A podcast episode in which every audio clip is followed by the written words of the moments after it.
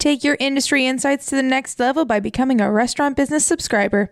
Go to restaurantbusinessonline.com, click on the blue subscribe button in the upper right hand corner, enter promo code PODCAST23, that's P O D C A S T 23, to get your first month of RB Basic for free.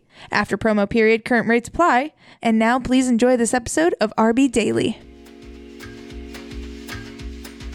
Dunkin' is launching breakfast tacos. DoorDash now takes cash for some orders.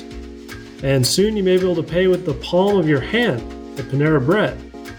Welcome to RB Daily, a quick look at the industry's top stories from the editors of Restaurant Business.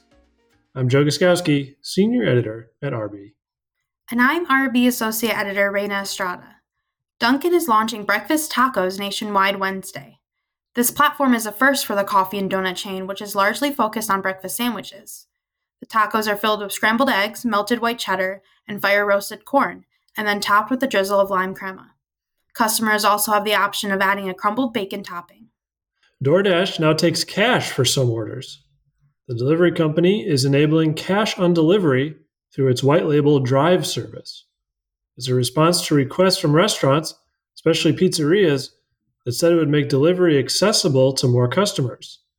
Sure enough, 20% of drive orders are now paid for in cash where available, the company said. DoorDash Drive allows restaurants to take orders on their own website and use a dasher to deliver them.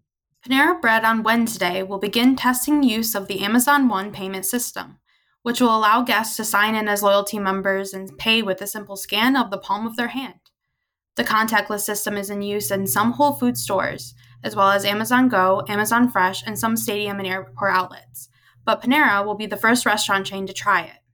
Two units in St. Louis will be the first to pilot, and it will be expanded to some Panera cafes in Seattle, where Amazon is based. Panera's chief digital officer, George Hansen, said the goal is to reduce friction for loyalty members and smooth the in store ordering experience. And it's also pretty cool. Yum Brands on Tuesday officially announced that Shannon Hennessy, the brand president of the Habit Burger Grill, has been promoted to CEO of that brand. Hennessy is replacing outgoing brand CEO Russ Bendel, who announced his plans to retire last year. Bendel, who was named CEO of Habit Burger in 2008, helped transform the brand, which was born in Santa Barbara in 1969, from about 16 restaurants to more than 300 before it was acquired by Yum in 2020. The Better Burger brand ended 2022 with 348 restaurants, and Hennessy plans to continue accelerating growth. How much pizza do Domino's executives eat? Quite a bit, at least judging by how much the company pays them for it. Top executives at the Ann Arbor, Michigan based chain have spent $111,000 on pizza since 2015, according to company documents. Domino's reimbursed executives for their spending on company food. Last year, CEO Russ Weiner spent 7,300 on pizza, or about $20 per day. Ritch Allison has consistently spent more than $4,000 per year on pizza for years until his retirement last year. Lion's Choice has a new CEO.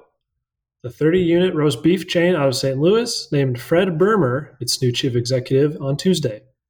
He takes over for Michael Kupstas, who's retiring after six years with the chain. Bermer comes to Lion's Choice from a Yum Brands operator where he was Chief Operating Officer. And that should do it for today's episode of RB Daily. Tune in every weekday on Spotify, Apple Podcasts, or wherever you get your podcasts. I'm Reyna Estrada. And I'm Joe Guszkowski. Have a great day.